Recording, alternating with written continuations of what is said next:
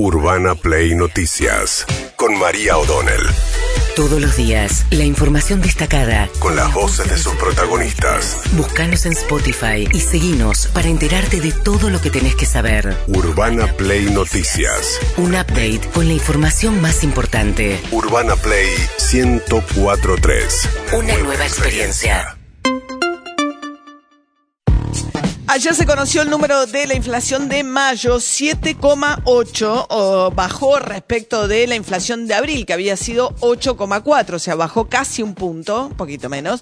Eh, y bueno, la pregunta es si es una tendencia que en lugar de seguir subiendo, estás empezando a ir a la baja o si simplemente te estacionaste en un número muy alto y vas a quedar en esta inflación que anualizada da un 114%. De mayo del año pasado a este mayo es 114%. A ver qué decía Martín Tetaz, el diputado nacional del radicalismo. Si todos los meses tenés 7,8, te da 146% en un año, ¿no? Es una velocidad, la inflación es la velocidad a la cual van los precios. Si vos vas a 146, el riesgo de chocar es grande, ¿no? O sea, uno levantaste un poquito la pata del acelerador, digamos. Eh, una velocidad. Seguís yendo a una velocidad que estás al riesgo de una hiperinflación en cualquier momento. Bien, eso decía Tetaz, el eh, Gabriel Rubinstein, el segundo de masa en el Ministerio de Economía, dijo se mantiene en un nivel alto, pero advirtió que hay un quiebre en la tendencia con una marcada desaceleración en el rubro alimentos. En efecto, alimentos creció 5,6, muy por debajo de la inflación promedio, pero además la mitad del mes anterior, o sea, en alimentos se produjo una baja importante. Sí, lo que están viendo también es que esa desaceleración se está, eh, se está dando durante este mes, durante los primeros días de este mes. Por eso Rubinstein dice, bueno, eh, es el quiebre, ahora vamos a la tendencia a la baja. Porque no solo que bajaron a la mitad el dato de inflación de, de alimentos el mes pasado, sino que la primera semana de este mes también les dio bajo. Bien, mientras tanto, marcha ayer en la provincia del Chaco, los familiares de Cecilia Stribowski, la joven de 28 años que lleva dos semanas este, desaparecida. La sospecha es que fue asesinada por su pareja con el encubrimiento de los padres de la pareja, que son dos dirigentes muy cercanos a eh, Capitanich. Están pidiendo la suspensión de las elecciones. Hay paso este domingo en el Chaco. Eh, Juan Carlos Polini es el precandidato a gobernador de la oposición que suspendió las actividades y decía lo siguiente sobre los acusados que están presos, ¿no? Capitaní los creó. Capitaní generó 20, 30 capangas de este tipo, como los eras que viven eh, básicamente sometiendo a toda una parte de, la sociedad, reitero, que son las ayudas sociales, que son los planes sociales, que son los intermediarios de estos planes que hay que desterrar de la Argentina por supuesto eh, del Chaco. Mire, le voy a decir algo. Milagro Sala es la madre que de Calcuta, la par de Sena. Bien, Sena es el padre de, de César Sena, la pareja de Cecilia, que está detenido también junto a, su mujer, que era candidata a intendenta de Resistencia Chaco, una de las boletas que llevaba Capitanich el domingo. Esas boletas se retiraron. Hay mucha agitación en redes preguntando si va a ir, qué, qué dijo la ministra de la Mujer.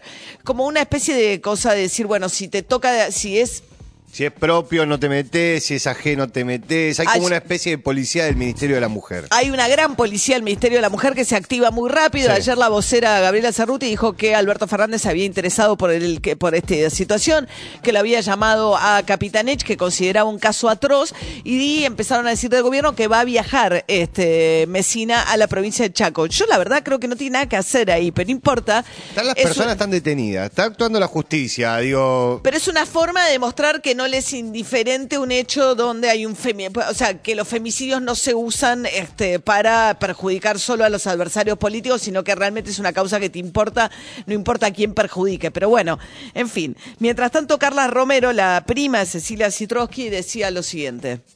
La última información que tengo es que el casero, por lo que me dijeron, o sea, lo que escucho por las noticias, lo que me están diciendo ahora los medios, pues me están llamando de todos lados, y me dijeron de que el casero declaró eh, y dijo que eh, a Cecilia la estuvieron, que él le vio con vida hasta el domingo, que la estuvieron atada. Eh, atada, maniatada, ¿no? Sí, sí, sí. Eso es lo que dijo, lo que me dijeron los medios. No sé si es verdad o no, porque yo no hablé con la abogada todavía. Bueno, hay una serie de indicios muy comprometedores, por eso hay siete detenidos para la familia eh, eh, Sena y eh, ocurrió algo muy particular, que es que el abogado de Merenciano, que es el líder piquetero, que es el papá del que está acusado del, o sospechado del femicidio, pero también él mismo de haberlo encubierto al hijo, aparentemente se investiga si descuartizaron el cuerpo, una cosa pero espantosa. Juan Díaz, eh, que era el abogado de Merenciano Sena, renunció a ser su representante legal y decía lo siguiente. Cecilia se la matan en la casa del Merenciano. Hoy, por hoy, lamentablemente, eh, tengo que decir que sí. Yo estaba esperando esta prueba que se juntó hoy para... O sea, si, si no aparecía esta prueba, yo seguía con la frente de, de, todos ellos porque, porque iba a seguir creyendo la, la inocencia. Ah. Pero esa juntó una prueba que, que cambia todo mi mi enfoque sobre el expediente, si existen pruebas o yo tengo dudas respecto a la culpabilidad, yo sigo defendiendo a mi cliente. Cuando ya no tengo dudas, eh, aparto de la causa. Es una locura. Yo creo que viola las normas éticas de los abogados, porque si tu propio abogado dice apareció una prueba que me convenció de que sos culpable y me voy, es un problema, ¿no? Digo, no, no tengo nada. Eh, eh, no es por defender a Emenenciano, pero digamos que tu propio abogado diga eso públicamente, me parece que viola las normas este, éticas de los propios abogados, ¿no? Pero bueno, salió a decir que hay una prueba que lo convenció hasta él mismo y por eso se apartó de la defensa. Mientras tanto, se cerró el plazo para la inscripción de alianzas con unas esquirlas grandes, sobre todo para el oficialismo, que no se llama más el Frente de Todos, es Unión por la Patria. Va a haber paso, cosa que indignó al sector de Máximo Kirchner, que sacó un comunicado furibundo, sobre todo por la decisión de Scioli de competir y de exigir reglas respecto de cómo se reparten, cómo se intercalan los lugares en la lista. Le habían, piso, le habían puesto un piso muy alto. Scioli dijo, no, estas no son reglas de competencia. Aníbal Fernández amenaza con ir a la justicia y ahí se recalentó Máximo Kirchner porque dice lo único que nos falta, la justicia que proscribe a Cristina Kirchner y nuestro propio, ustedes van a ir a esa justicia, está bien, vamos con la regla de ustedes, no, lo último que queremos es la justicia acá adentro. A ver, Scioli, ¿qué decía? Yo nunca he judicializado la política, no es mi estilo, no son mis formas, lo que espero que prevalezca la racionalidad y el espíritu de la paz.